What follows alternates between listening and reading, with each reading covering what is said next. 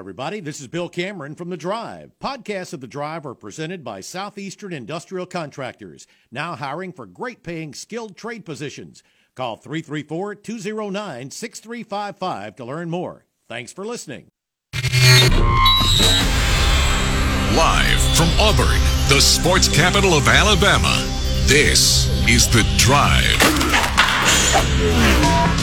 The Drive with Bill Cameron and Dan Peck on ESPN 1067 and online at ESPNAU.com and on Fox Sports Central Alabama at 98.3 FM in Birmingham and Sylacauga. To be a part of The Drive, call 334 321 1390, toll free at 888 382 7502, or email The Drive at ESPNAU.com. Hello, everybody, and welcome in. It is the Tuesday edition of The Drive. Dan Peck in the Wow Business Studio. Get the speed you need with super fast business internet when you switch to Wow. Visit wowforbusiness.com. Hour number one of The Drive brought to you by Kia of Auburn and KiaofAuburn.com, where you're always number one. They also sponsor the hotline, 334 321 1390. That's 334 321 1390. Would love to hear from you. Uh, we've got a, uh, you know, we've got a, a, fun Tuesday show, as far as I know, uh, with Barrett Sallee at the bottom of the hour and Jake Crane in the five o'clock hour. I'm I'm assuming that's correct. I haven't heard otherwise.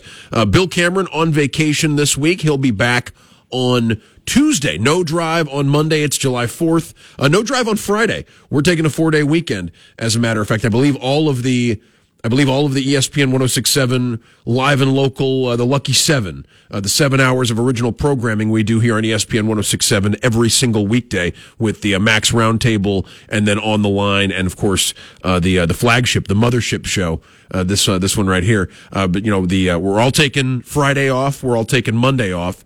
plan accordingly. but we will be back on Tuesday, and Bill Cameron should be back from his vacation by then as well. So, uh, look, ho- hoping uh, I talked to Bill last night. I had urgent fantasy baseball uh, questions to uh, interrupt his vacation with.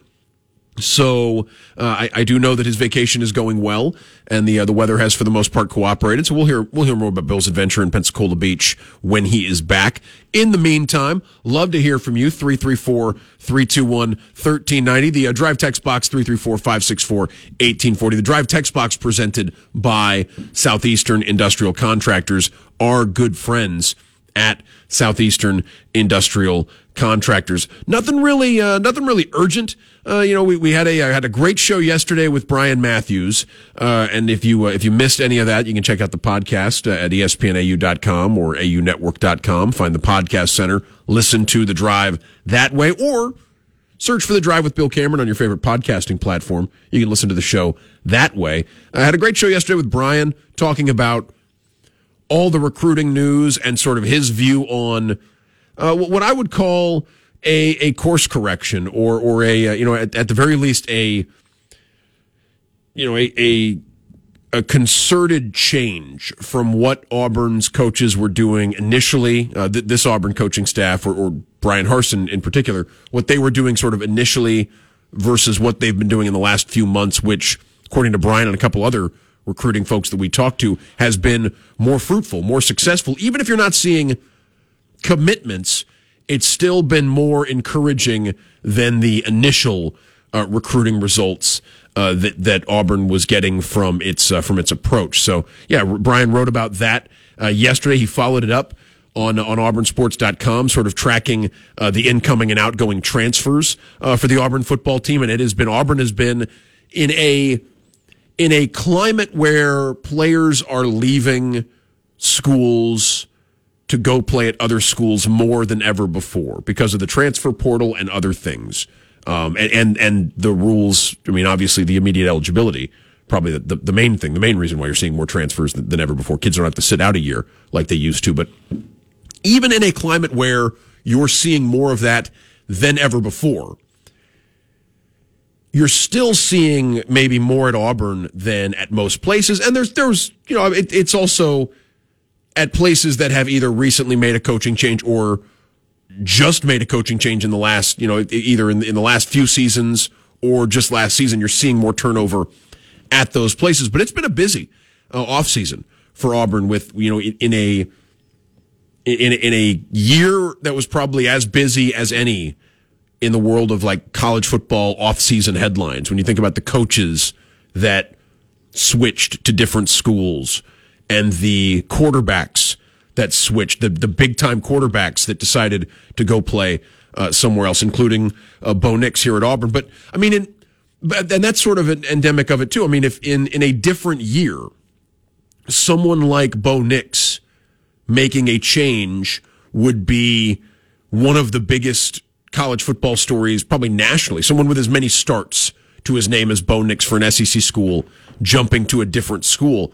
Like that would be the headline or, or one of the headlines of the college football offseason. And instead, it's you know, not not a blip on the radar around here, but it was one of. I mean, it's on a, it's on a long list of things that occurred uh, in the last nine months or so of of college football, last seven months of college football, and so uh, yeah, it's it's uh, at Auburn next year. The roster could look very different than it did on opening day, uh, twenty twenty one, and uh, that's not all it's not all bad news. Auburn has brought in some players they're excited about, and some players are developing that Auburn is excited about. Brian Matthews went into detail on that at auburnsports.com as well. But we might take a look at sort of uh, some of the highest profile transfers coming in and, and where Brian thinks they uh, that they could uh, could slot in because I thought that was a really interesting piece uh, that he did on that fine website. And again, if you missed any of yesterday's show, uh, check out uh, auburnsports.com. Uh, there's also audio from Auburn basketball coach Bruce Pearl,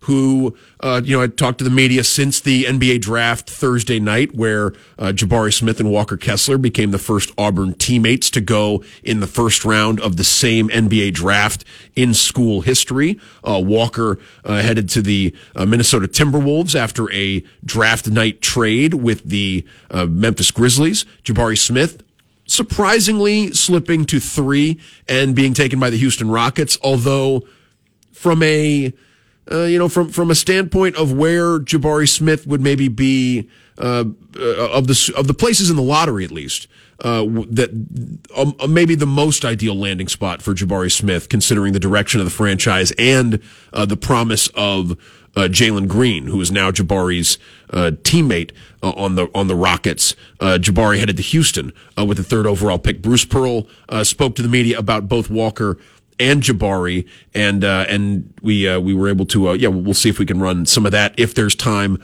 a little bit later in the show.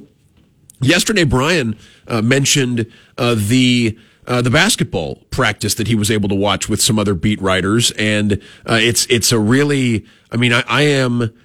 I know it's a few months away, but but this is a really intriguing roster for the Auburn men's basketball team that they've assembled between the experience at uh, at different positions uh, that they've brought in in Johni Broome and that they bring back uh, in some of the, uh, the, the veteran backcourt players, Allen Flanigan, uh, Zep Jasper, uh, plus some of the new the new arrivals to college basketball. Brian Matthews just yesterday was raving about Yohan Traore, who would be I mean, he's on the short list of the highest profile basketball recruits Auburn has ever signed. And so uh, it's it's again like sort of sort of getting back to the Bo Nix thing. These things can get lost in the shuffle when what used to be extraordinary and unprecedented becomes somewhat commonplace. And it's uh, I mean it's not commonplace for Auburn to sign a five star basketball player, but we're closer to that than we used to be. I mean, we're closer to uh, to, to, it being uh, routine uh, for one of the best basketball players in the country to choose Auburn based on at least what's happened in, in, the last few years under Bruce Pearl. And it wasn't all that long ago that that was science fiction, right? The notion that not, not, not only the notion that a top basketball player would pick Auburn given other superpower options in the world of college basketball, but that it would happen with regularity, right? That it would happen year after year. And that's, again, you know, as, as though, as though you need another sort of reminder of the remarkable tenure that Bruce Pearl is having at Auburn. Um, and, and, and really the, what he's done in college basketball.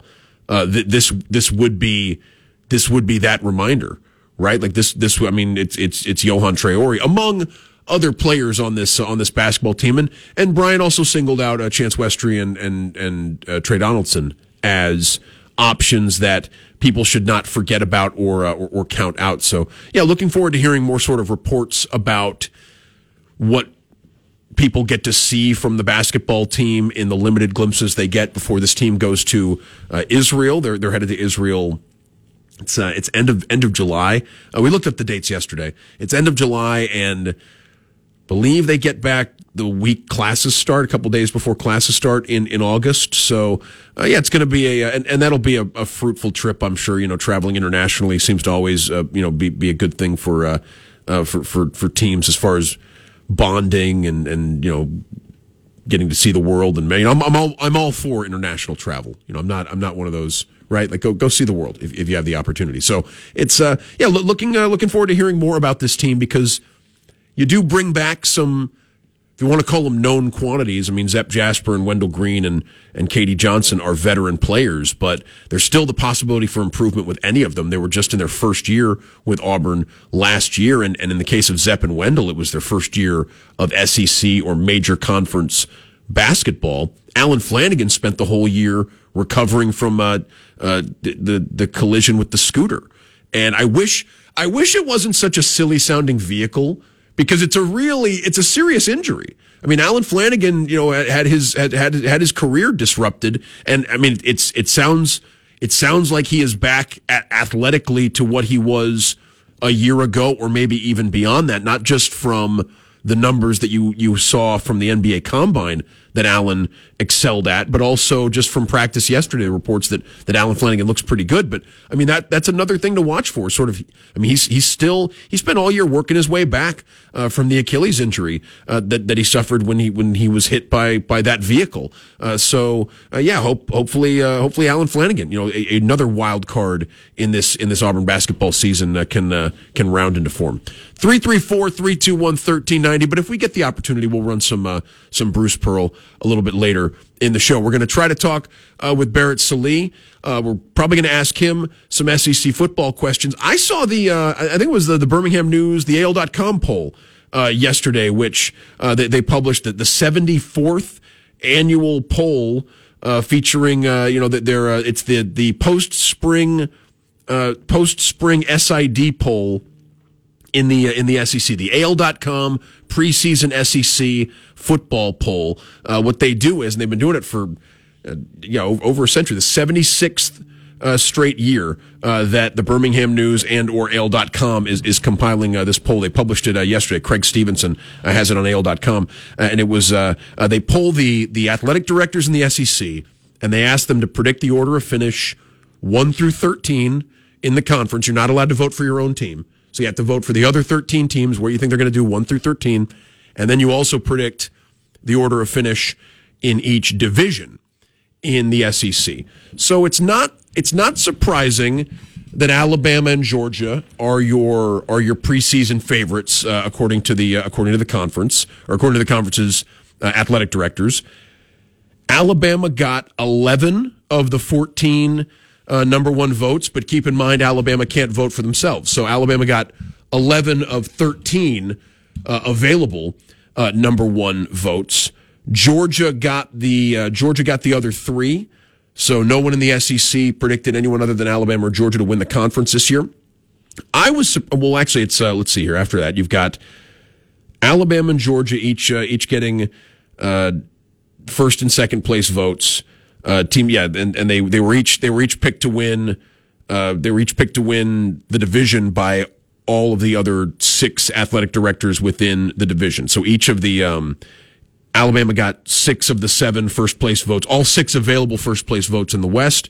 Georgia got all six first place votes in the uh, in in the East. And then you've got, I mean, beyond that, it, it feels, and we've been saying this, it's wide open in the SEC West when you get past Alabama.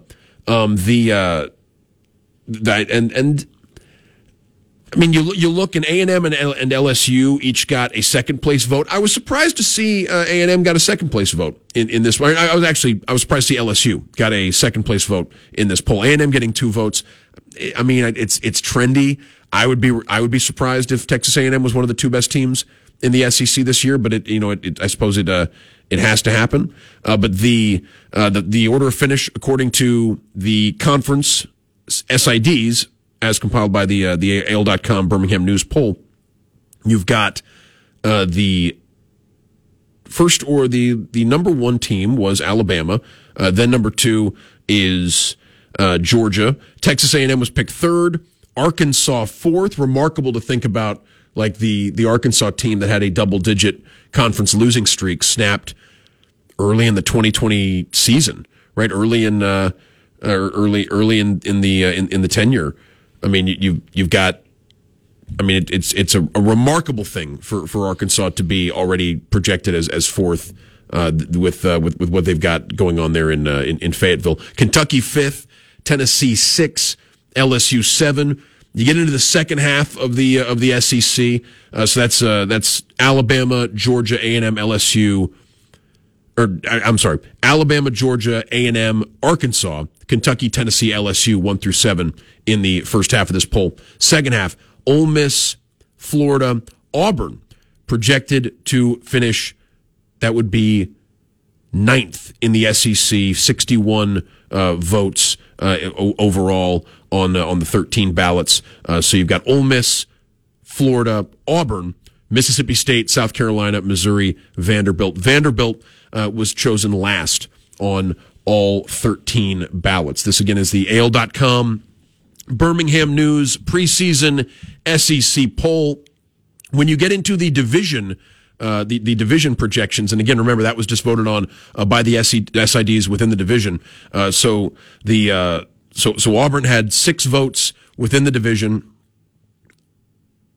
one vote for third place, one vote for fourth place, uh, two votes for fifth place, and two SIDs picking Auburn to finish last in the SEC West. And one thing that was striking is that there are four different teams that were picked by at least one SID to finish last in the SEC West this year. LSU, Ole Miss, Auburn, and Mississippi State each received a, at least one last place vote uh, from the uh, from the rest of the SIDs in the SEC West. And, and all the more amazing to think Arkansas, who was in, uh, you know, they, they were, they were last place in the SEC West for, I mean, the, the tail end of, I mean, the beginning of Chad Morris, you know, is the entire Ch- Chad Morris run.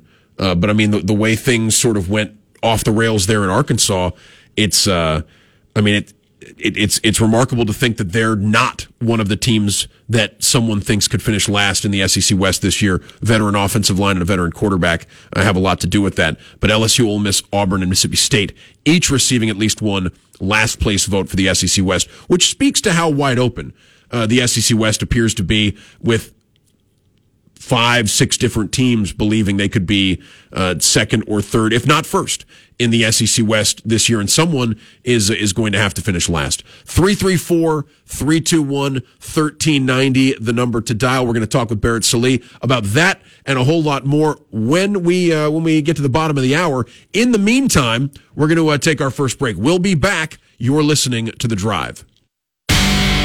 The drive continues. Continues. Continues.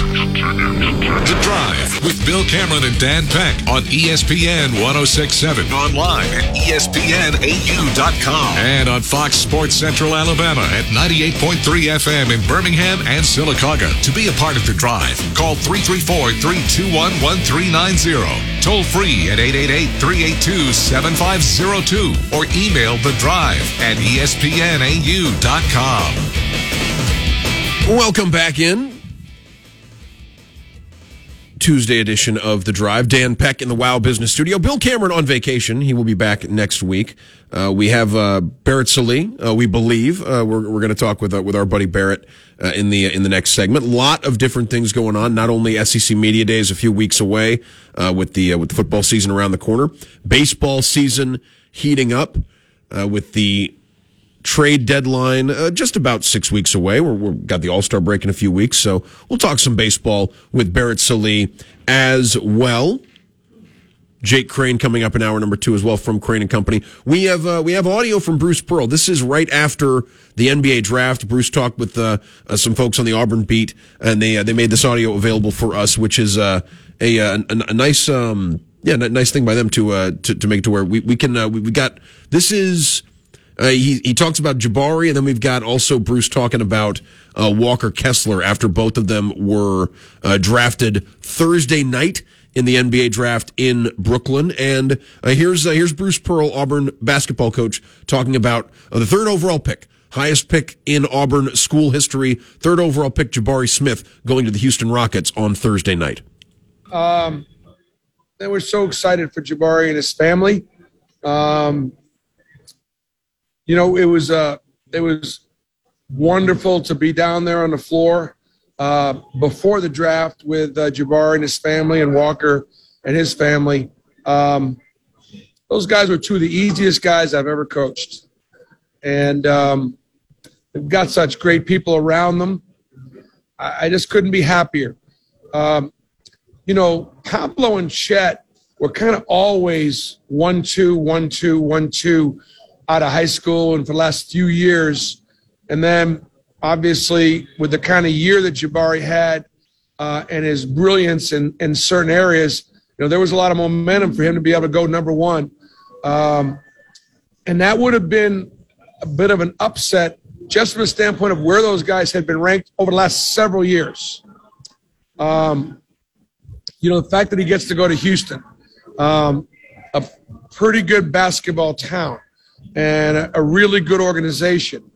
Um, I'm excited for him. Uh, I'm happy for him, and uh, absolutely disappointed. You know, they didn't beat that he wasn't the number one player taken in the NBA draft. That's a real prize. Um, but but also now understanding that um, he's going to go to a really good young club with really good pieces, and um, not have the pressure of having to live up to the number one, you know, spot. All right, guys, and just a reminder: if you have a question, um, put it in the chat. We'll start with uh, Cody Stutes. Coach, appreciate the time. Tell us a little bit about Jabari, the the the young man. What does he bring to the table from a work ethic standpoint, from a basketball IQ standpoint? We've seen the success on the court, but the behind the scenes, the little things, how well he does those things. Yeah, it's it's all the off the court stuff that makes him unique and and special. Um, you know, first off, there's a different level of discipline. This kid's been in the gym at six o'clock in the morning for a time he was a ninth grader every day, five days a week. Um, and he's got a routine to his workout that gives him great, great confidence. Um, he's, he's not a party guy. He ain't going out at night. Um, he's in the gym. He's working on his body. He's working on his game. And He's a, he's a young man. He's playing video games. He's hanging out with his friends. Um, it's competitive. Like he doesn't want to lose at anything. He wins sprints. He wins three on three shell. Um, when we whatever game we're playing, he's keeping score, and so he's an incredible competitor. He's a great teammate. Um, he understands that in order to win, it takes more than him. So he pours into his teammates they become friends. They become brothers. They become family. And he get and he obviously gets that. I guess the last thing there is there's a little toughness to him too. Uh, his dad was a his dad was a bad man, a big bad man as a as a player, uh, and his mom is just a sweet, wonderful Christian woman. So he gets the he's got he gets the, he gets the best of both worlds. So uh, he will be an NBA All Star. There's no doubt in my mind. All right, go to Jeff Spiegel. Yeah, Bruce. Um, Jabari just said that he was going to have kind of a chip on his shoulder, you know, after falling from first to third. Uh, what kind of edge do you expect him to come out and play with, uh, considering what's happened? Yep. Just go ahead and poke the bear. Just, just go ahead and poke him. They poked him. I, I wouldn't want to be Orlando or, or, or, or OKC uh, uh, in those matchups. I just that's just that's just how he is. He keeps score. Now listen, not the first time that Jabari's been overlooked. Like he wasn't a guy that was offered by every single blue blood program. And when I say blue blood, I, I say that out of all respect and compliments to the greatest programs in college basketball. And so Jabari's not he's he's he's used to having being overlooked just a little bit. Um, and so you know what? I'll talk, he'll walk, and uh, and we'll see.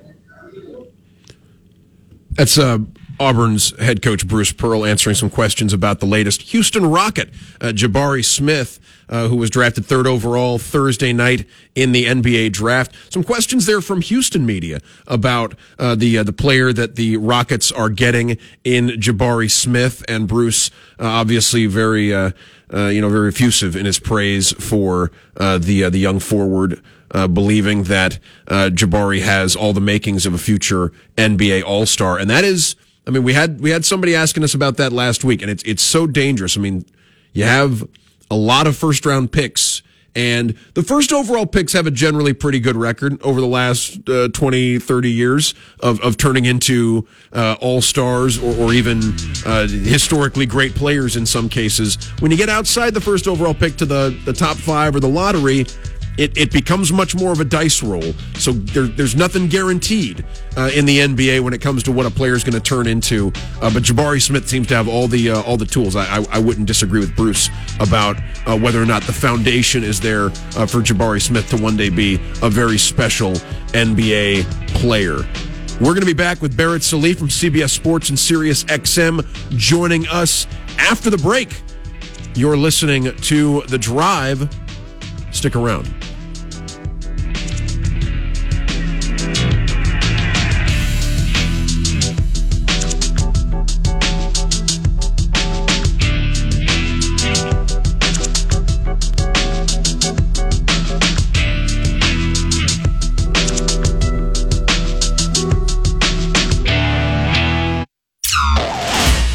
Churn up some more yardage on the drive. The Drive with Bill Cameron and Dan Peck on ESPN 1067 and online at ESPNAU.com and on Fox Sports Central Alabama at 98.3 FM in Birmingham and Sylacauga. To be a part of The Drive, call 334 321 1390. Toll free at 888 382 7502 or email The Drive at ESPNAU.com.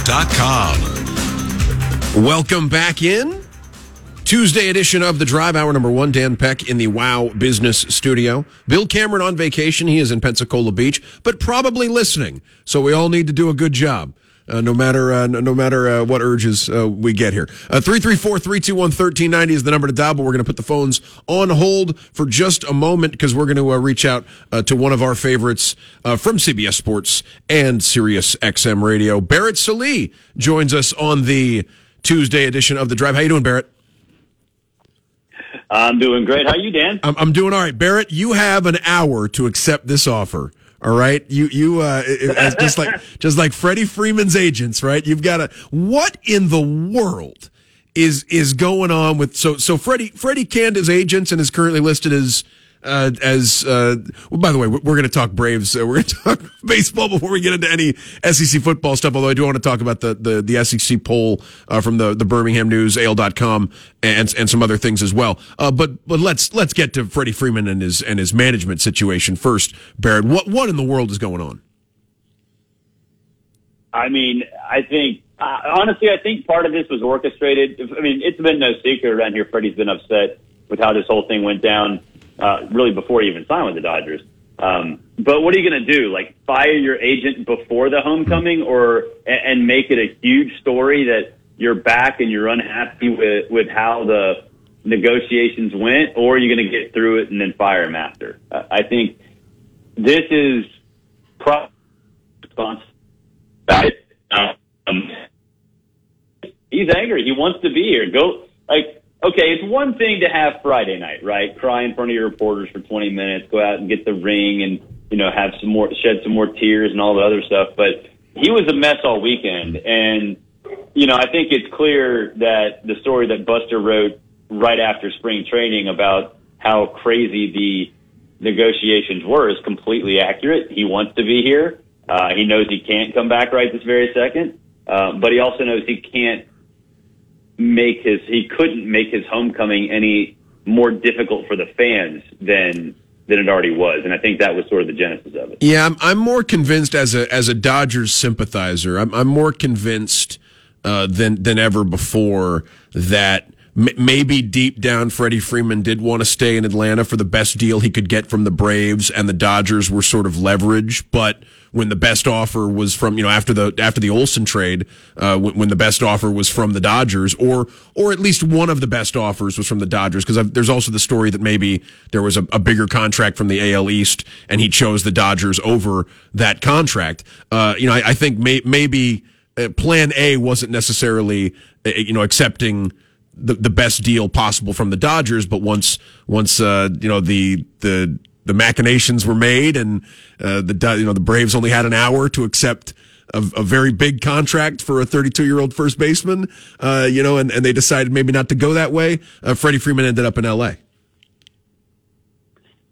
Yeah, it's exactly what happened, and you know, I think it's just a gross mismanagement by his agent. And Freddie, you know, obviously, you know, it's Freddie's decision ultimately, but to to not inform Freddie of the two deals and the deadline that you were setting as an agent. That's just like malpractice. That's just terrible, especially knowing that the Braves have basically had had a long-standing five-year offer. Like it had been there since the end of the offseason, and nothing had really changed with it. So, um, you know, Freddie didn't listen to Chipper. Chipper told him, "Don't play hardball with Alex." And you know, I think Alex Anthopoulos, to his credit, recognized hey, look, there, there's no time to negotiate after the lockout. Like something's got to get done, and and you know he wasn't going to mess around. Chipper told Freddie that. Freddie didn't necessarily listen, or you know maybe just didn't convey it to his agent the way that he should have. So you know, all it, it's over with now. Uh, but there's no doubt in my mind he's coming back to the Braves, even if it's for a you know victory tour like McCann did a few. Sure, it could be a Pujols Cardinals you know situ- situation. You know, eventually for uh, for, for Freddie Freeman, and it does seem like. Uh, uh, yeah, I, I, imagine that he and his and his management folks were somewhat blindsided by the Olson trade. Right, they had to think they had they had the cards, and the Braves would have been scrambling if Freddie had signed somewhere else. And then once Matt Olson is traded, and and the Braves have a contract in place for their new first baseman, you know they're they're they're out of the running, and that you know that that obviously may you know maybe it put a dent into Freddie's value on the open market, even you know even even notwithstanding that he maybe wanted to stay with the Braves in the first place. Yeah, I mean, I, I don't think there's any doubt about that. But you know, I think for the Braves to to go ahead and move on, you know, the thing is, is it's not like they ever came off of an offer. You know, they they added a few things here and there in terms of options and things in, in, in a contract, but I mean, for the most part, the the offer never really changed all that much. They're like, look, this is what we're going to do you know, and just you take it whatever you want. And then the agent kept uh, kept trying to negotiate, and the Braves are like, look, this is what we can do. Like we're not doing this. And he didn't believe Alex. so, you know, g- going out and getting mad. I know Freddie was br- blindsided by it, but I think he, I mean, he was blindsided by it, but I'm sure he understands. Like, look, this is, you, we can't screw around anymore. It's, it's, you know, the lockout's over. There's three weeks until the season. Got to get a first baseman in here. So, so moving moving beyond uh, the uh, the Freddie Freeman soap opera and looking at the uh, at the Braves as as they stand now, trade deadline a few weeks away. and I know there's some uh, some spots on the team we've discussed where whether it's you know, you know post post uh, Ozzie Albies uh, injury, the the second base, uh, maybe the bullpen, maybe the starting rotation, maybe a corner outfield spot, depending on what happens with with Acuna and and, and Harris. Uh, you know, I'd, I'd uh, be interested to know what what you think the Braves might go looking for, depending on what happens in the month of July. You know, as of now, I think they'll uh, they'll kind of stand pat. I think they'll they'll look for somebody to replace Phil Gosselin. Um, you know, they went out and got Phil Gosselin uh, last offseason, and he was sitting there waiting to be called up. But you know, there are better utility players, utility infielders out there. You know, you you don't necessarily want to risk Arcia, you know, maybe going through a lull. So finding somebody like that, um, you know, to to sort of bounce around, I think you know, back like Johan Camargo before he sucked, something like that, you know, back a few years ago, because Camargo was really good in, in 19. Um, other than that, I, I think I think they'll be fine. Maybe a bullpen piece, you're right, but um, you know, I think that Rosario is coming back, and I think if Rosario Yeah. comes back and can actually see the baseball, then I feel he'll still be pretty darn good. It, it, it does give you hope, you know, the idea that he had a vision problem, and that's right. That that's why he started the season three for fifty or whatever it was, and, and he's you know he's since corrected that vision problem and hitting the ball a little bit better uh, in- his uh, in his rehab assignment. That does give you hope that Eddie Rosario, you know, the book might not be uh, closed on, on what Eddie Rosario can provide to the Atlanta Braves. I do wonder about second base. You know, I, I do wonder if, if Atlanta would think, you know, that that's that could be the difference in a in a in a national league where you know, it, you, you want to try to avoid having uh, many weaknesses at all because some of the some of the best teams aren't going to have all that many. I, I do wonder if, if second base might be somewhere where the Braves could upgrade, especially if somebody has a fire sale. You know what I mean? There there could be uh, Oh, uh, yeah. th- there could there could be an infielder that that provides uh, more more offense than any uh, current option Atlanta has uh, available somewhere. Uh, you know, Whit, Whit Merrifield has, has been mentioned before. You know, the, the the Royals' second baseman, but you know, I, think there could be you know across baseball uh, some, some pieces that, that could maybe help Atlanta if they uh, you know if they, want to if they want to do what they did. Uh, they're, they're probably not going to have to go as, as drastically as they did into the trade market, but uh, there there could be spots where Atlanta can upgrade. There could be. I think there'd be reluctance to do it for prospects, though, uh, or at least multiple prospects. I mean, because what they gave up for the for Matt Olson, you know that that went from a pretty loaded farm system to just okay really quickly. So I don't think they'd be willing to unload a ton. But yeah, I mean, I think if if, if Whit Merrifield's available, 100. percent But um, you know, I think that there'll be there won't be as as aggressive this year as they were last year. Uh, pr- probably. We're talking with Barrett Sallee from CBS Sports and Sirius XM on the Tuesday edition of the Drive. Yeah, I, I agree with you. Uh, I agree with you, Barrett. Pro- probably, uh, uh, probably not. I, speaking of the uh, of the Matt Olson trade, you know, I, I don't know if I don't know if the A's inquired about Michael Harris, but if they did and Atlanta said no, it was the right move because he looks uh, special uh, to start his uh, his Major League Baseball career. I was within, not to get nerdy fantasy baseball about this. I was within. I, I traded uh, Demer, uh, Demeritte to somebody a couple of days before he was DFA'd, and, and the Braves called up Michael Harris.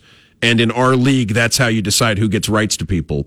So I was I was days away from from turning Travis Demeritte into Michael Harris before somebody else was able to uh somebody somebody else was able to do it because I, I threw Demeritte in in a trade. So it's painful for me to watch Michael Harris play like this, and I suspect he's going to play like this for a while. Yeah, he's not going back to the minors. He's not going back to the bench right now. Um, he's he's been awesome. So it'll be interesting to see what they do when Rosario gets back. I mean, um, you've got Ozuna uh, as a uh, as a pseudo DH pretty much all the time now. Um, do you sit Duvall? I mean, because Duvall's been awful. Uh, so I don't know. I, I think they might be in a, uh, in a in a in a little bit of a spot where they have too many riches out there. If, if Rosario comes back and Acuna stays healthy, and um, you know, and it's it's going to be it's going to be interesting to see how they orchestrate that. Did any of those guys play second base? Any of those? Any of those guys know how to do that? Because that's that, that, that would maybe that maybe solve. I, I don't know. I can't imagine Duvall. I, just, I have a hard time imagining Duvall flipping the double That would play. be weird. right? I have a hard time seeing him, you know, turning the uh, turning turning two. Um, so let's let's move to college football a little bit because because AL.com. Uh, it was yesterday they published their preseason SEC football poll where they talked to the SEC's athletic directors uh, and and sort of published their results. The uh, the, the first one, the, the article mentions first one without Charles Hollis, uh, who who'd been doing it for uh, for for decades. Wanted to wanted to include that as well. Something that stood out to me, not surprising to see Alabama and Georgia get all the first place votes and all, all the first place votes within the divisions. Four different teams in the SEC West were picked by at least one SID to finish last, which is a testament to how wide open this this division appears to be. I mean, I think there are probably six teams that think they got a real they, they got a real shot of finishing second if if things break right for them, and if and if it's a house of cards and things collapse, they, they could be one one of the one of the two worst teams in the division this year. Well, yeah, I mean, I think that's that's reasonable because you know it is Alabama and everybody else, and you look at everybody else; they can all make bowl games. You know, they all did. You know, so and I think that if that's going to be the you know the way they enter the season, then yeah, you catch a couple breaks and and things go your way, and maybe you are Ole Miss from last year going to the Sugar Bowl. So you know, I think that's it, it it's not a sign of parity, I guess, because you know Alabama's you know the the consensus top team in the division, but um, you know I think it, it is definitely a a nice reflection and it and a, and a interesting development to, to think that wow this SEC West season, even though Alabama is going to be the favorite and probably will win, is going to be incredibly wild, and that's something that I hope you know stays as a storyline because a lot of times we just focus on the playoff. Uh, you know, having an SEC West as competitive as it looks like it'll be will be a lot of fun. So uh, A and M got uh, A and M got six second place votes in the in the SEC West. And I thought it was odd that uh, Alabama's SID apparently voted for apparently voted for LSU right? Because Alabama got six first place votes in the West, and then there's another first place vote. You're not allowed to vote for yourself. So the other first place yep. vote went to LSU, which is an, an odd pick, but, uh, you know, I think, I think, you know, whatever. Uh, but do, do you think there's any, do you, do you think there's anything to the idea that there's some separation between A&M and the other five teams in the SEC West? Or do you think there's, uh, do, do, you think it's, it's pretty, it's pretty bunched up, uh, in, in a, in a group that includes, uh, Texas A&M uh, with Arkansas, LSU, Auburn, Ole Miss, and Mississippi State?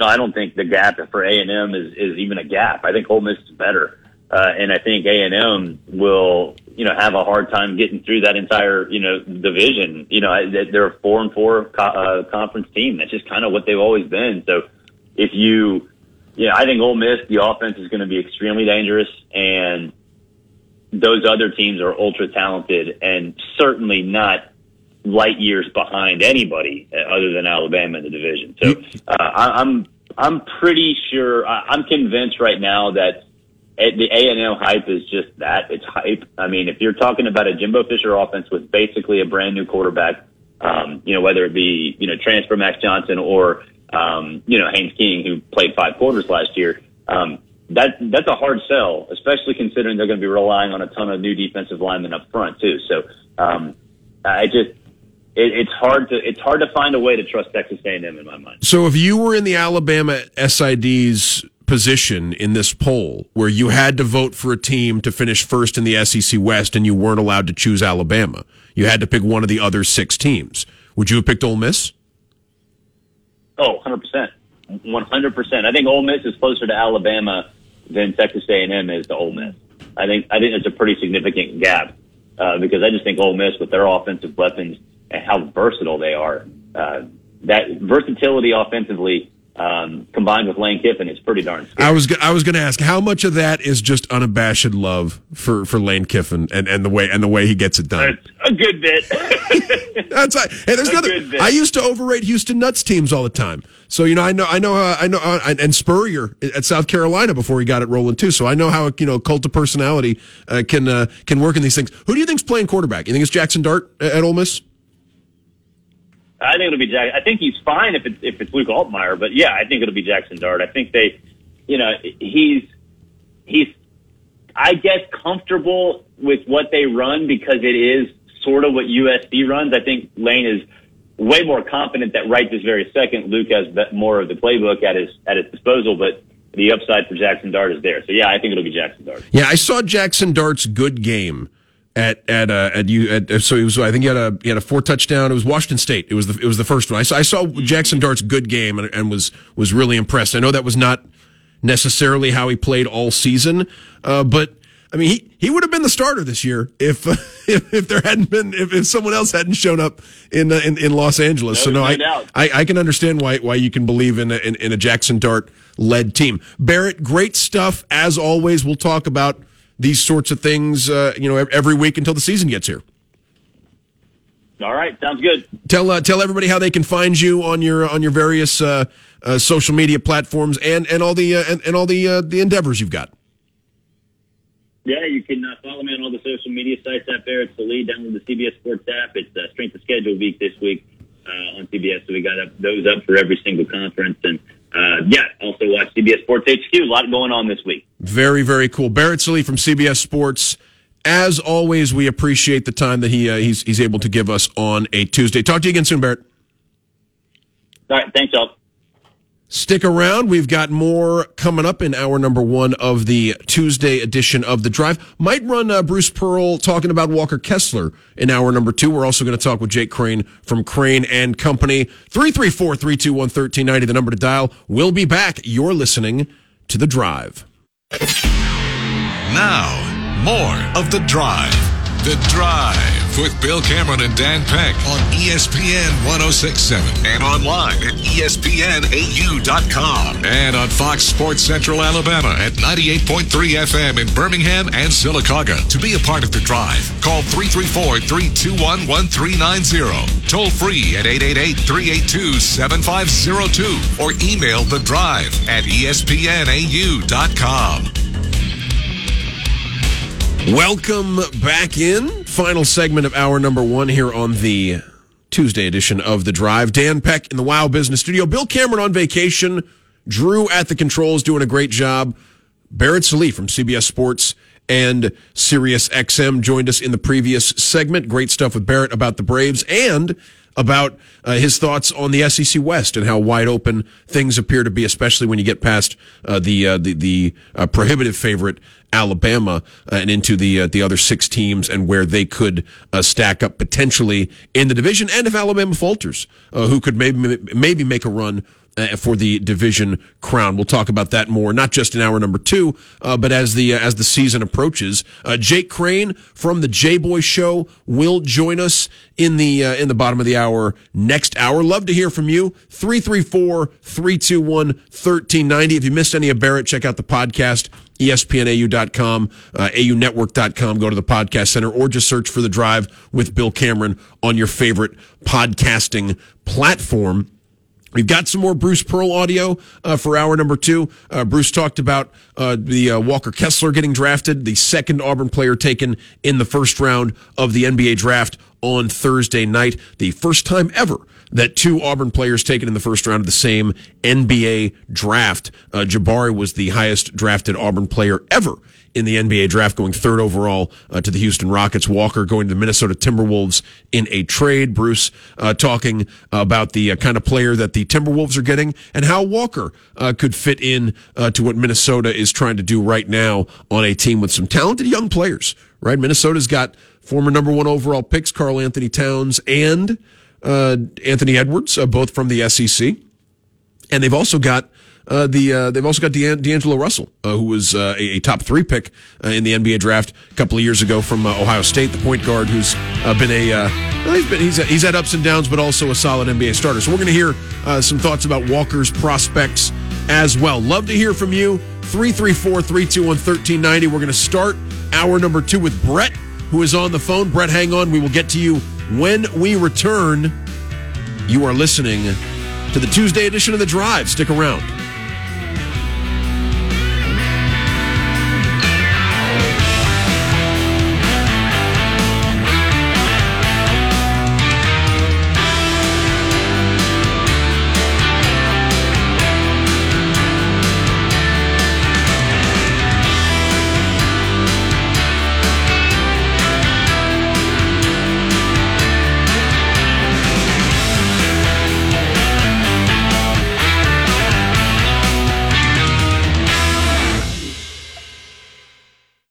W294AR Auburn, WGCC HD3 Waverly, Auburn Opelika's sports leader, ESPN 1067, a broadcast service of Auburn Network Incorporated.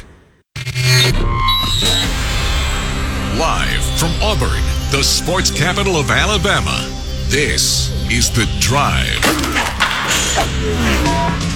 The Drive with Bill Cameron and Dan Peck on ESPN 1067 and online at ESPNAU.com and on Fox Sports Central Alabama at 98.3 FM in Birmingham and Sylacauga. To be a part of The Drive, call 334 321 1390, toll free at 888 382 7502, or email The Drive at ESPNAU.com.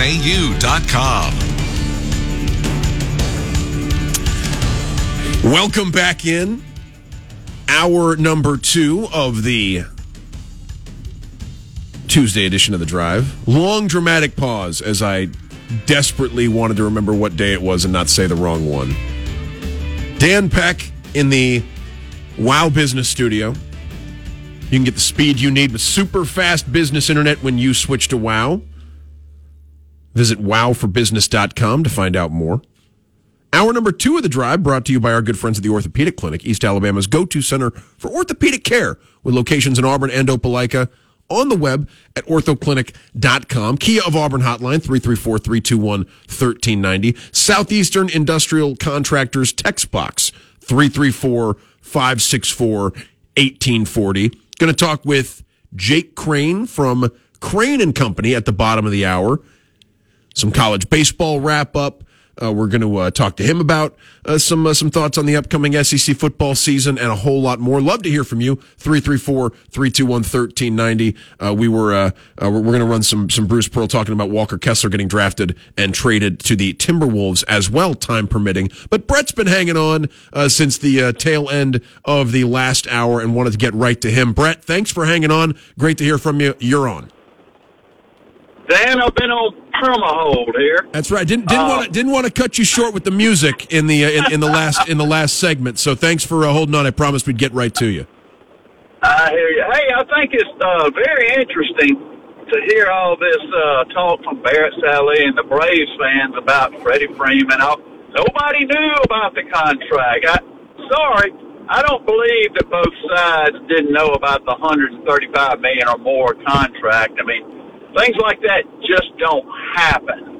Now, the Braves went and got Olson mainly because they weren't paying going to pay more than 135 million. And oh, according to the Braves now, Olson is this great first baseman, you know, just as good as Freddie Freeman. That's all I heard back in the spring.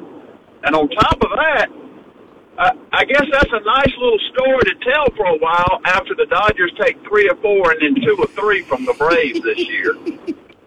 yeah, no, I, I mean. You know, I, I, don't. I don't think you're too wrong about any of that. I mean, I. I think even if some, even if the germ of this story is true, that Freddie Freeman maybe thinks that looking back, his agents mishandled negotiations with the Braves, with the ultimatum and things like that. I think trying to paint that as Freddie Freeman is unhappy as a Dodger or regrets leaving. I mean, we, we maybe need more information before we before we make that you know that that kind of judgment. Yeah, but even if he's not, you know, he might wish he was back in line. But you know what? when you turn down a hundred thirty-five million dollar contract, you know, sometimes you just got to deal with life. yeah, you know, I mean, and if he's if if he's that angry, he can he can drive on the Pacific. Yeah. He can drive on the Pacific Coast Highway and look at his bank account, and he'll he'll be he'll cheer right up, right? No doubt. Hey, second thing, I uh, thought I heard you kind of sound like you were suspicious or curious about the uh, Ole Miss as being the second best team because from what I see, they lost two offense starting offensive linemen they, they, they did get one in the portal who could. I, I don't see that any better. The the two running backs they got. This guy from TCU isn't better than Snoop. What what Snoop Conner He, he, he's just not. He's never been a guy who can throw it up there and there and push the pile back. And plus, in the SEC, you're not running against SMU and you know. It, it's little, not. It's uh, not. The, it's not the Big Twelve for a running back. Running no, backs often find no, that out. This will be big boy football, but the big thing is, if anyone think this Dart guy, he, he might he might become a good quarterback, but he can't throw the ball as good as Corral. And I can assure you, I stake my life on it. I know he can't run the ball as good. Corral was a huge weapon running the ball. Ole Miss is not going to be this wonderful team this year, uh, unless their schedule is just unbelievably easy, which normally it is. But, but you you play in the SEC, but you play in the SEC West. How easy can it be, right? I mean, you got you got to find a way to win those other six games against teams that are, are you know. I I don't I don't disagree with you about any point you raised about Ole Miss this year. But at the same time, I don't know what my answer would have been if I were asked the question about you have to pick an SEC West champion and you can't pick Alabama. Like I think there's there's reasons to doubt all six of these teams and and in a way where I don't I don't know if there's a clean. I mean, the Alabama SID in this poll voted for LSU as as their as their expected. Yeah. You know, because because they weren't allowed to pick Alabama, which I mean that that's just as dubious as picking Ole Miss. Uh, but but it's uh, you know for, for different reasons, and I just, I don't think there's a good answer to that question because it, all six of these teams have a case. Not true. Uh, I'm with you. I, I actually believe this year Auburn has as good a chance of beating Ole Miss, Arkansas, LSU as they did last year. I, I don't see that any of those teams have improved based on personnel.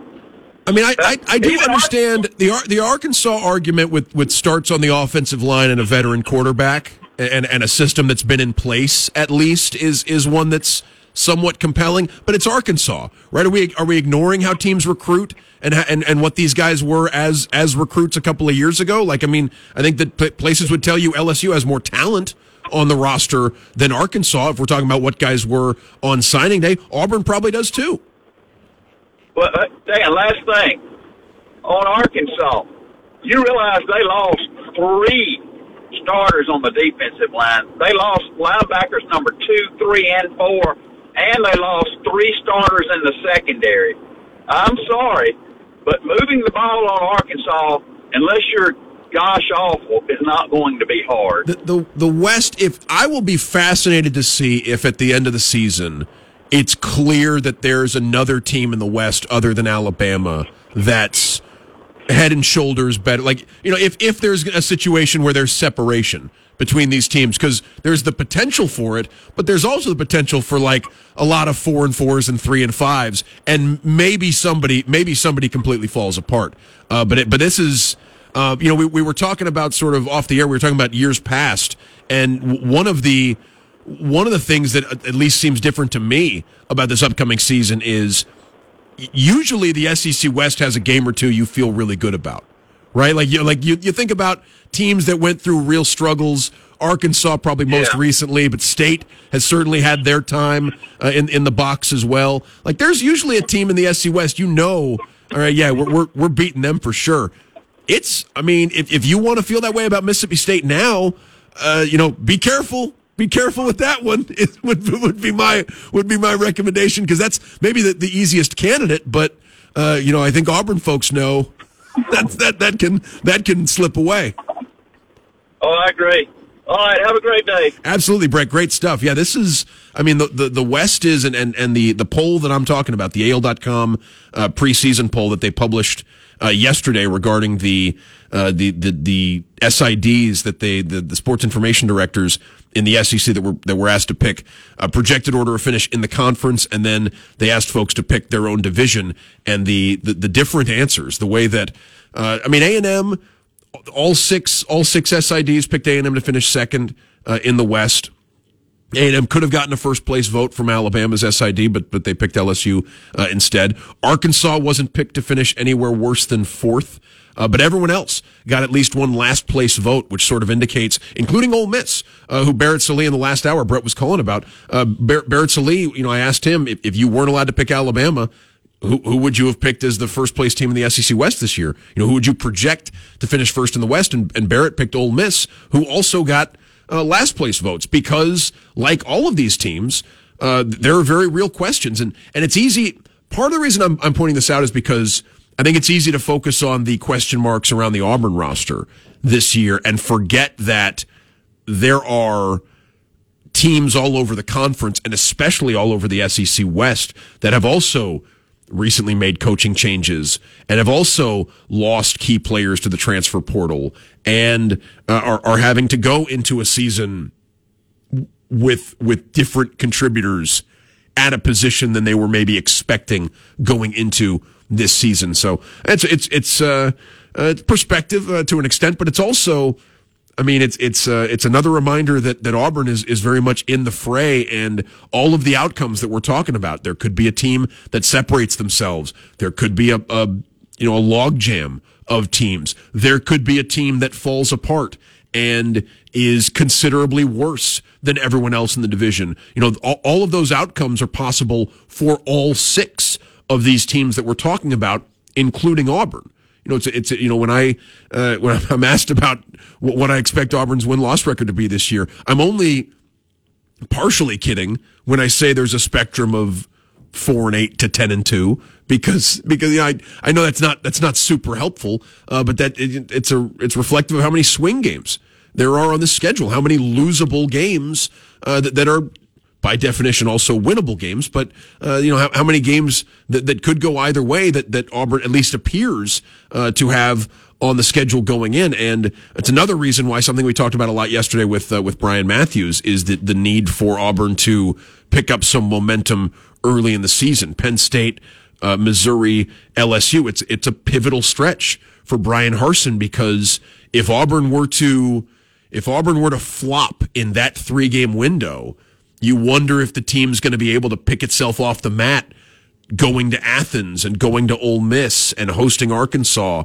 and playing A and M and Alabama. I mean, you got a bunch of SEC West games to play after after the LSU game uh, this year. So I mean that that's the uh, uh, the stretch to me where I keep thinking, you know, that this is that this is uh, it's it, and not just about this year, but like about the the viability of Bryan Harsin's tenure as as Auburn's coach is. I mean, it, it's going to be one way for, for better or for worse, it's it's going to be evaluated after that three, you know, after after the week of the Georgia game. People are going to be looking at, you know, how, how's this how's this thing trending right now? Is this team five and zero oh and feeling like they can take on the world, or or did this team disappoint against Penn State and and LSU and heaven forbid Missouri uh, because a lot of tough games on the schedule for Auburn after that. They win those games.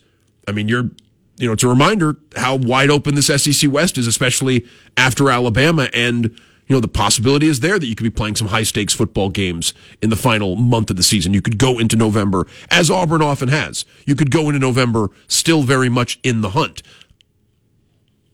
But that's the goal of all of these teams in the SEC West. And not all of them are going to be in the hunt in November. It's just, that's, uh, that's, that's math, I believe. I believe that mathematically all of them can. I guess they could all be 500. Not not the way it's probably going to turn out. That would be my guess. I you know it's um, we've seen some we've seen some parody before. I I don't think we'll see parody like that. 334 321 1390. Good stuff from Brett there at the uh, at the top of the hour. And and uh, again, if you missed any of Barrett Sallee, check out the podcast, which is available as soon as we end the show. Drew does a great job compiling the podcast commercial free. I don't think we mentioned that enough when we mentioned the podcast that it is a commercial free edition of the show. If you wait until uh, uh, we are done, you can listen to it that way. Uh, ESPNAU.com, uh, AUNetwork.com. You can uh, also uh, search for The Drive with Bill Cameron on your favorite podcasting platform and listen to the show that way. We're going to talk with uh, Jake Crane from Crane and Company at the bottom of the hour. Talk to him about a lot of different things going on in the world of college football, and uh, and ask him about some college baseball as well. Ole Miss uh, bringing the national championship to Oxford, first time. I know I, I, I know it's a delicate issue because there's some uh, bogus national championships in football that Ole Miss likes to claim. This is the first national championship for a men's team sport in school history for Ole Miss, and there's I'm not I'm not casting any doubt on the legitimacy of Ole Miss's baseball championship because they left no doubt uh, with the way they played uh, in the College World Series and since making the tournament. I mean, this was uh, as as the as the Ole Miss radio crew pointed out in their call of the uh, of the championship. This was one of the last four teams in, and they go from one of the last four teams in to the last team standing in Omaha after beating Oklahoma over the weekend. So we're going to talk with Jake about uh, what he saw out of Ole Miss and uh, not not just the uh, not not just Ole Miss, but but the entire college baseball season, including uh, a, a, a brilliant year uh, for uh, Butch Thompson and the Auburn Tigers as they make it all the way to to the what they're one of the the, the, the fourth they're, they're like the fourth team still alive, fifth team still alive in the Uh, I think A and M maybe lasted I forget. Auburn advancing in the uh, in, in the College World Series. They eliminated a team, and they weren't uh, they weren't the first team eliminated. So yeah, great. And not to mention winning the Super Regional in Oregon State, winning the regional here at Auburn, beating Florida State and uh, and and UCLA uh, in that in that regional. So some great memories of this season. We'll talk with Jake Crane about that and uh, get his thoughts on the upcoming year in uh, in, in college football. Might ask him about Walker Kessler and Jabari Smith in the NBA as well. Uh, speaking of Walker Kessler, we got Bruce Pearl's remarks uh, talking to the media uh, last. Uh, it was late last week uh, when when Bruce uh, spoke about Walker Kessler being drafted into the NBA drafted by the Memphis Grizzlies, which I know excited a lot of people around here. You've, you've got some uh, folks who are, are, Grizzlies fans or Ja Morant fans, uh, understandably so. Uh, but Walker Kessler heading up to up to Minnesota, a team that really wanted him. They traded up to get him, and and and he figures to be a uh, a, a, key piece going forward uh, for the Minnesota Timberwolves as they attempt to. They've got. I don't have the contract information in front of me, Drew, but I believe they need to keep Karl-Anthony Towns happy, or or he's gonna he's gonna be like the next star NBA player to demand a trade or or leave in free agency or sort of hold a team. You don't want to say hold a team hostage because he's exercising his contractual rights, but the Timberwolves have to keep Karl-Anthony Towns happy, or he will uh, or he will decide maybe to take his talents uh, to South Beach as uh, as LeBron James did in in 2010. He could pull a, a LeBron. Uh, he could he could have the decision coming soon uh, for for Karl-Anthony Towns, and, adding Walker Kessler is is maybe part of that strategy by Minnesota to uh, to keep Karl-Anthony Towns uh, happy, or uh, or even you know sort of lay some lay a foundation uh, for a world uh, where Karl-Anthony Towns has left because he is unhappy and they've had to trade him away to somewhere else. Kevin Garnett did that. to the Minnesota Timberwolves. now he put in a, a longer career. I think a longer career. How long has Karl-Anthony Towns been there? Maybe it's about maybe they. But I mean, uh, Garnett was Garnett was in Minnesota about a decade, and then he and then he said, "Trade me to the Celtics," and he won a championship in his first year with the Celtics, and then he made Uncut Gems.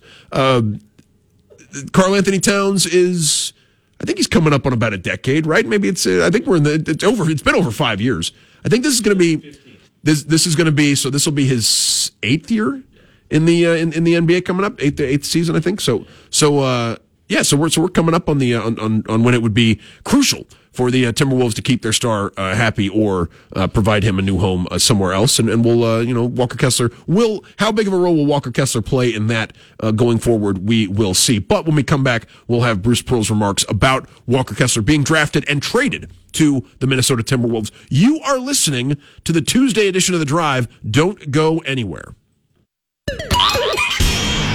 Let's get back to the drive.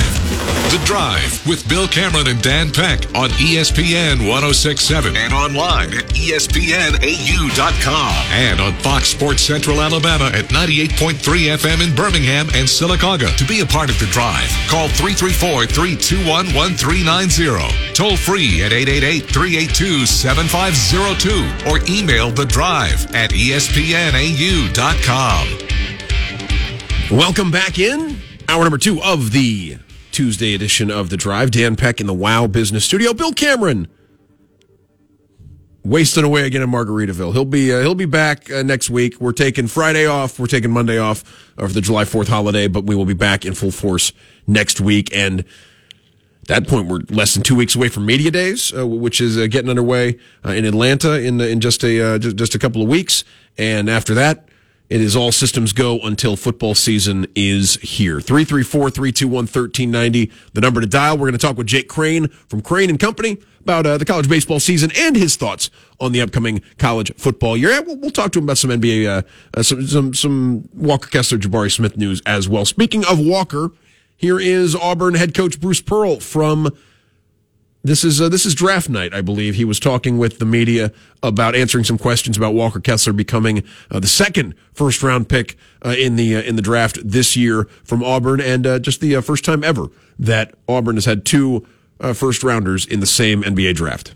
Happy for Walker and and his family. you know, Walker has had to carry the weight of a lot of people that have doubted him.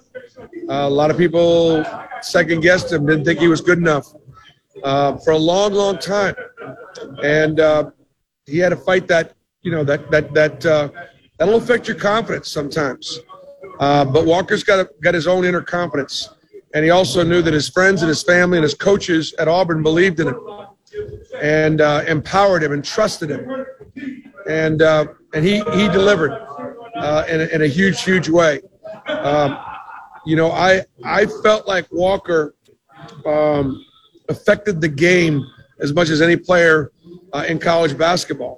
Uh, he, he he dominated the rim on both ends of the floor, and so um, and yet and at the same time, I think his game really translates to the next level. So um, he's a pro. Uh, he trains like a pro. Um, he's obviously a great rim protector, um, and he's going to be a really good NBA three-point shooter. And I think he's I think he's the, the, the, uh, an NBA center, the future of where the NBA is. So um, it's a, it's a, it's uh, where we where we thought he could go, and uh, we're really really really pleased for him. Two in the top twenty-two. All right, Coach, we've got a couple of new folks that weren't on last time, so might get some questions about Jabari and Walker. We'll start with Mark Murphy. Yeah, Bruce, I wanted to ask about how much did uh, Walker improve from the last summer when you first started working with him until the end of the season? Walker improved a lot. Um, you know, Walker, when Walker first came to campus, we actually had to shut him down for about a month uh, because of uh, he had worked so hard uh, and trained so hard uh, that he actually had some tendonitis, and uh, so as a result, um, you know, he was a slow starter uh, in the summertime. but you could see as as his legs got as he got his legs underneath him, got got to work in the, in the weight room with our strength and conditioning coach, you know, Damon Davis, his body started to get fresh and then his body got jumping and alive. And, uh, you know, and when that happened, obviously, uh, you know, he started to play, you know, really, really well. And um, so I would say there's no question that Walker, you know, did did improve a, a great deal for the time, you know, we had him in the summertime, uh, you know, through the season. Go to Justin Hokanson. Hey Bruce, um, I guess what, what, what, does it mean to the guys on your team now when you when you have a chance to get back there? I know it's about Jabari and Walker, but I am curious about uh, the team now seeing two guys that they've played with. A lot of them now go in the top 22. Um, you know, it's not just a guy a couple of years ago in Okoro. It's two guys that they just played with going in the top 20. What's what do you think that'll do to them heading into next season? Well, I could tell you, like for example, I do believe that like both Jabari and Walker are grateful for their teammates because without their teammates, Jabari Walker wouldn't be here in Brooklyn today getting picked two and 22. Uh, like, for example, you know, it was the Breakfast Club with Wendell and Jabari and a couple other guys. And Jabari's never going to forget that Breakfast Club. He wasn't in there by himself. He was in there with a couple of his coaches, and he was in there with, with, with Wendell and, and several of his teammates. And that's something they're going to remember forever and and certainly Walker had his his posse, his teammates that that supported him and and and and and they hung out, they did things together, and and, and obviously to, together they they won a championship. Um, I do think it gives the guys confidence that to see what's possible. Um, you know, this is now, uh, you know, because I consider Walker a one and done. This is now five one and duns in three years at Auburn. Um, and every one of those guys worked at it. Every one of those guys, stop and think about Isaac Okoro, JT Thor, Sharife Cooper, Jabari, and Walker. All of them are gym rats. All of them wanted to be pros. All of them trained like pros. They were all from Atlanta, and uh, and they came to Auburn and and and and they lived their dream. Hey, what does this say to an Auburn student? You're a student at Auburn, and you got Suni Lee, you know, and you got, you know, Sonny DiChiara uh, or Tanks Bigsby or Jabari Smith. It just tells our students you come to Auburn, you can do anything. All right, guys, got time for. Pre- appreciate the uh, yeah we've got we got a, uh, Bruce Pearl there. We're going to take a break in, in just a uh, in, in, just a uh, in just a moment. We're going to have Jake Crane from the uh, from the from Crane and Company joining us bottom of the hour to have the uh, yeah gl- glad we could run some of that with with Bruce Pearl talking about some of the Auburn athletes that have had ex- outstanding season. Now I, I would caution, I mean, Sonny DiChiara and Suni Lee were already all Americans or national champions before they came to Auburn. But I, I, mean, not that Auburn doesn't deserve some credit too. I mean, Suni Lee already had the gold medal, but but it's uh, I mean, it, but it is it is uh, it is important. I mean, to point out what an outstanding year, certainly individually, that that that some Auburn athletes have had uh, this year. Not just Jabari Smith and Walker Kessler going in the first round of the NBA draft, but but yes, Suni Lee uh, having uh, the you know following her Olympic performance uh, with with the season she had at Auburn and, and, Auburn gymnastics going to the the championship, and uh, Sonny DiChiara becoming a consensus All American, and and not just a consensus All American, but also a uh, I, can't help. I, have to imagine being the first baseball player uh, being picked for Tiger Takes on the drive every Wednesday uh, here on ESPN 106.7. I have to imagine that played uh, some role in uh, in in Sonny DiChiara uh, getting getting getting uh, you know the, the, the different voter they were influenced. The voters for the All American were were influenced by by Sonny DiChiara's you know, well received appearances on this show. But yeah, Bruce uh, taking every opportunity to sort of allow the spotlight to shine on other parts of Auburn as well as uh, as the as the accomplishments of his basketball team and and yeah uh, some uh, some uh, just just a few of the accomplished athletes uh, that that Auburn had this year that that Bruce mentions in his in, in, his in his answer there to to the the remarkable season the remarkable year that Auburn University athletics had even if you know the the football team, uh, you know the records uh, not on the side of 500 people. People want it. That's still you know it's still possible to have a uh, a great year, especially when when some of the other teams achieve uh, the way they had. We're going to talk with Jake Crane from Crane and Company when we come back. Lots of different things to discuss with Jake. Don't go anywhere. You are listening to the Drive.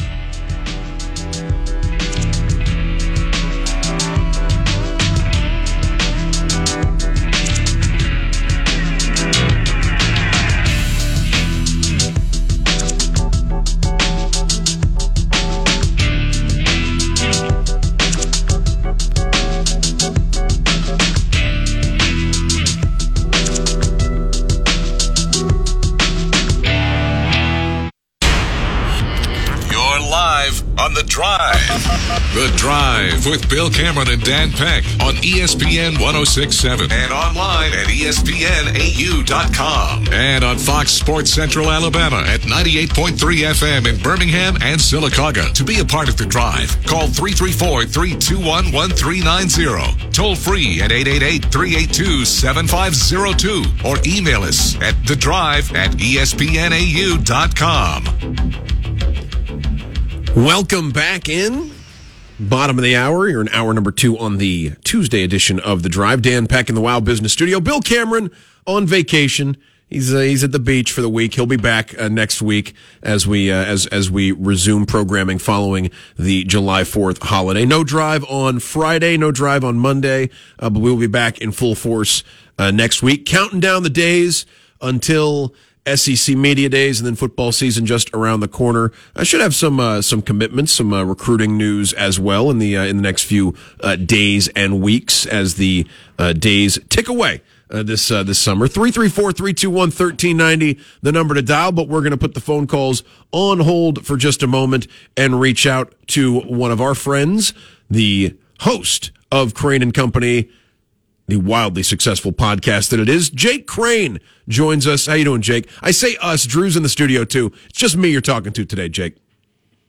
Yeah, well, you know, shout out Drew too. Shout out to Drew, but no, uh, it's uh, it's good good to be here, man. And uh, football season's getting closer. I hate you know, I miss Bill, but I love that he's at the beach. Uh, and if he's listening, drink a cold soda for me, Bill. Yeah, he's listening. I, I, I get I get periodic updates on, on weeks like this when I don't do well. So no, it's I know he's listening. No, so uh, so before we get into some college football news, Ole Miss takes the College World Series. We've been asking you about baseball uh, throughout the uh, throughout the postseason and during the conference uh, season as well. But in a year where uh, you know, Tennessee was the story for much of the season as as dominant as they were in the regular season. Uh, Ole Miss caught fire and and you know they they bring a national championship to Oxford, first men's team. If you don't count those honky tonk national championships that they claim at Ole Miss, and I don't. Uh, the, uh, the, the first uh, national championship by a men's team in the in the history of Ole Miss athletics. What can you say about the postseason run uh, for the Rebs? Well, you know, there, there's a lot to kind of unpack with Ole Miss because they were getting ready to fire Mike Bianco about a month, month and a half ago, and now they're going to build a statue of him outside. So it's just amazing. Baseball is an amazing game, anyways. It, it can always flip, but you know, I, I think if if you look the way they did it, I, I was so excited for Tim Elko and those guys that decided to come back. And you know, they have a sub 500 conference record and end up getting hot at the right time, which we've seen happen. You see it happen uh, in in the regionals and super regional, and then College World Series, and then you see it in March Madness and the NCAA tournament. So you know, I, I think it's a great story. But look, the state of Mississippi owns college baseball right now, Dan. I mean, Mississippi State won it the year before. Ole Miss wins it. I mean, hell, if you're Southern Miss, you got to be feeling really good about 2023. Going into a pretty good baseball league, the Sun Belt, the uh, the Southern Miss Golden Eagles Yeah. next year too. It had which had you know Coastal and uh, South Alabama, pretty good baseball program that you're familiar Yeah. with. I mean, there's some decent. They play some pretty good baseball in that in that league, and uh, and, uh, and and Southern Miss will fit right in uh, with with some of the other teams uh, in the belt. Uh, as for Auburn, a a great season uh, in in the uh, on, on the baseball diamond. Uh, it falls short at the College World Series, but you can only be so disappointed when your team uh, loses in the College World Series. And for Butch Thompson and his team, I mean, we, we asked Sonny to share about this, Jake, and and I, I'd love your thoughts.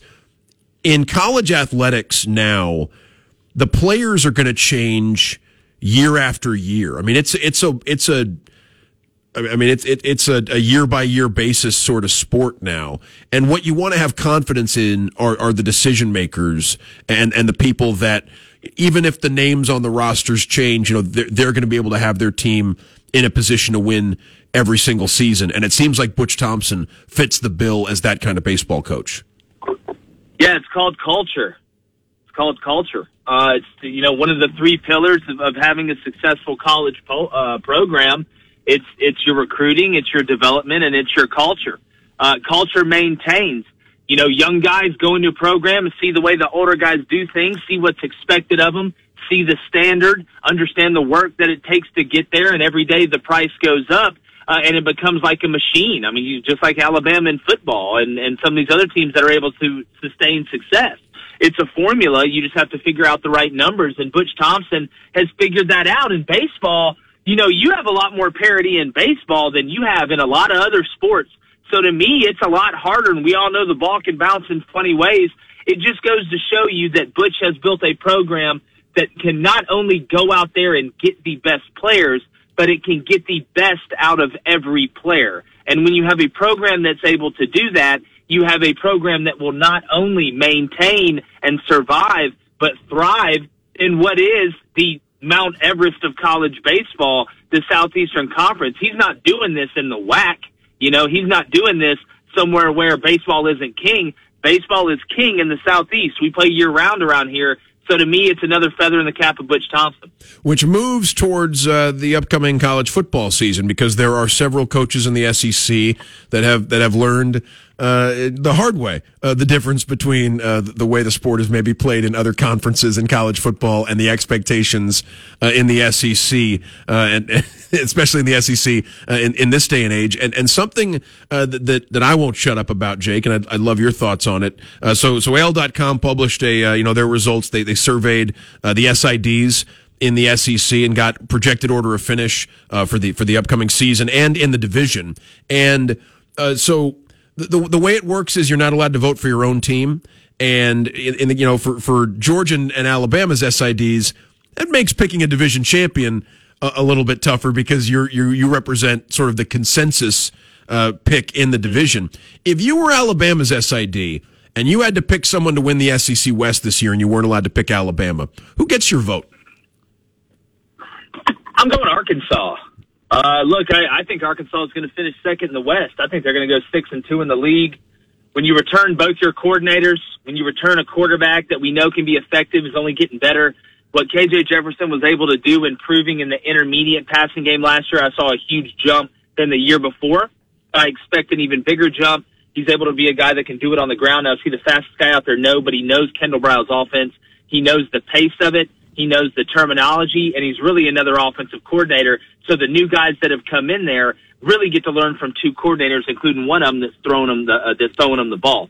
Kendal's already a witch. You give him a quarterback that knows the system, then he becomes a wizard. So uh, I love what Arkansas has up front. They're returning some guys on defense. I know they lost Treylon Burks outside, but that's where recruiting comes in. And I think Arkansas has recruited to their identity about as good as anybody in the country. And it's easy to do that when you have maybe the best fit as a head coach in the country in Sam Pittman. So I, I like Arkansas. You know, I look at their schedule. They got A and M the first SEC game. I believe it's at AT and T. Uh, I just I, I really believe in what they're doing down there in Fayetteville. Yeah, and and Pittman, it's it's remarkable to think about what Pittman inherited, right? And and the program, you know, the state of that program going into the 2020 season, uh, his first year. I mean, they they were on a double digit conference losing streak uh, when, when Sam Pittman took that job, and the thought that they might be, and I'm not saying I disagree with you, Jake, the thought that they might be uh, the second best team in the SEC West this year, uh, you know, is is a real credit to uh, the, the, job that he's been able to do holding that thing together and and uh, getting them through uh, the worst part of of the storm of, of whatever it was yeah. that, that he got there but but isn't it I mean it it feels unusual for me that you look at the SEC West and things are so bunched up because you're used to a a doormat, right? You're used to a team that you look at and you say they're going to really struggle to to win games. And maybe there is that team right? But it does feel like a lot of people may have, you know, different ideas about who that team is going to be. In that poll I just referenced, uh, four different teams in the SEC West uh, received at least one vote to finish in last place. LSU, Ole Miss, Mississippi State, and Auburn. Auburn got two votes uh, to finish in last place in the SEC West this year. I mean, it is. I mean, it, it's uh, it, it's it's high stakes in, in the division, and someone's going to have to finish well below expectations. Yeah look, there's going to be a pretty good two and six team in the league coming out of the West. I mean, it's as it's as thick as it's ever been. Now, I obviously Alabama to me, I, I think you know. Again, I, I know I'm I know where I'm I'm on in the radio, but I don't think it's crazy to think Alabama's going to go undefeated and win the national championship. I mean, to me, this is one of the best teams that they've had. You know, returning Bryce and Will and, and the other guys, but you know, when when you look at the Ole Misses with Jackson Dart coming over, I'm interested to see how they are defensively. That's what I want to see with Ole Miss. I don't ever worry about offense with Lane and that system, even though Lebby went to Oklahoma. Look at Mississippi State. I mean, shoot, Will Rogers was 74% last year, uh, his completion percentage was. Probably, it's freaking ridiculous. It's, it's, probably the best, and, the best game ever played at Jordan Hare Stadium. Statistically speaking, look, and, and, the win, the win at Auburn is probably the best game any quarterback's ever played at Jordan Hare yeah, Stadium, and Will Rogers is back. Yeah.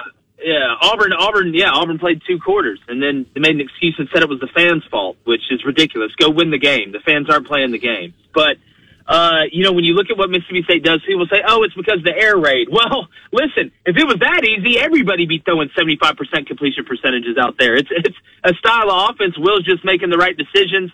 Uh, and, and again, just up and down the league, Dan, like you said, there's no nights off. You know, we always talk about now in SEC basketball how there's not a night off uh, at home or in the road. Well, there's sure as heck ain't a night off in the SEC West. Yeah, we, we talked uh, we've talked football. about the we've talked about the SEC West a lot without saying the word LSU. Right, so I mean that that tells you oh, how yeah, wide well, open how wide open this division is this year because there's only a team that on paper, if you were to look at uh, what these guys were as recruits, right? I mean, LSU's probably in the top four or five in the league in, in, in overall talent on the roster. Uh, but because things are so, you know, th- things uh, went, went the way they did last year and there's so many uh, new pieces, no one has any idea what sort of team uh, they're going to be in, in, the division this year. Look, I got four teams going four and four in the West. I mean, I, I think we could legitimately see it. Uh, I mean, you're, to me, you're going to see a lot of teams hold serve at home. Uh, it's going on the road that that's going to be pretty tough because again, you know, it's one thing to go play a good team on the road. That's hard enough. But when you go on the road in SEC West, I mean, you're going to environments. I mean, you're you're going to the show. So whether it's A and M, whether it's LSU, whether it's Arkansas, whether it's Ole Miss, whether it's Auburn, whether it's Mississippi State, you're going to have to be able to strap it in and fight every night, and not only fight but fight clean. So, you know, when you look at the scheduling, you know, this year especially, if you're out doing preseason predictions, Look at the stretches where you go three to four games without a bye week because there's going to be some bloodletting that goes on between those weeks. I can promise you. Right. There's there's a, a three week stretch that caught my eye for Auburn in that sense is uh, is LSU at home, then at Georgia, then at Ole Miss. Uh, back to back to back. I mean, yeah. I'd say that that's that's on paper is one of the tougher stretches uh, any, anybody's got. Depending on, I mean, it depends on what LSU is. I would, I would, I would recommend as a longtime observer of this conference, don't count them out. Right? Some sometimes talent wins, yeah. and they've got a couple of guys, including Well- a, a head coach, that have been around for. So, so they've been around success. you know, regardless of what anybody tells you, talent wins. It's just the team that has the most talent that coach the best wins. That typically, that's that's how it goes. So, look, there's a lot of guys that know ball and can call plays and do stuff, and the players aren't good enough. It doesn't matter. Like again, you're it, it doesn't matter. But LSU, you're the state school. We all know they built a fence around that place. They won a national championship with Ed Orgeron and then Les Miles, who I don't know if he ate more of the grass or smoked hmm. more of the grass over there. So if they can do it, it's kind of scary to think about what Brian Kelly can do. Well, I was I was a fan of Daniels too, the the quarterback coming in from Arizona State. I mean, earlier in his career, he seemed like he was destined for really special things, and I mean that thing went. It's insane that Herm Edwards is still the head coach at Arizona State. Yeah. It's it's it's completely it's it's unthinkable that he's been able to survive, and I can't imagine he Yeah. survives and keeps his job after this season. Uh, if if uh, yeah, I mean, but then again, you don't know. Uh, but I'm willing to give Jayden Daniels a pass, right, for for sort of a lot of what went wrong at Arizona State. I'm I'm interested to see if he can resurrect his career and and sort of change the narrative on a different team. But it's.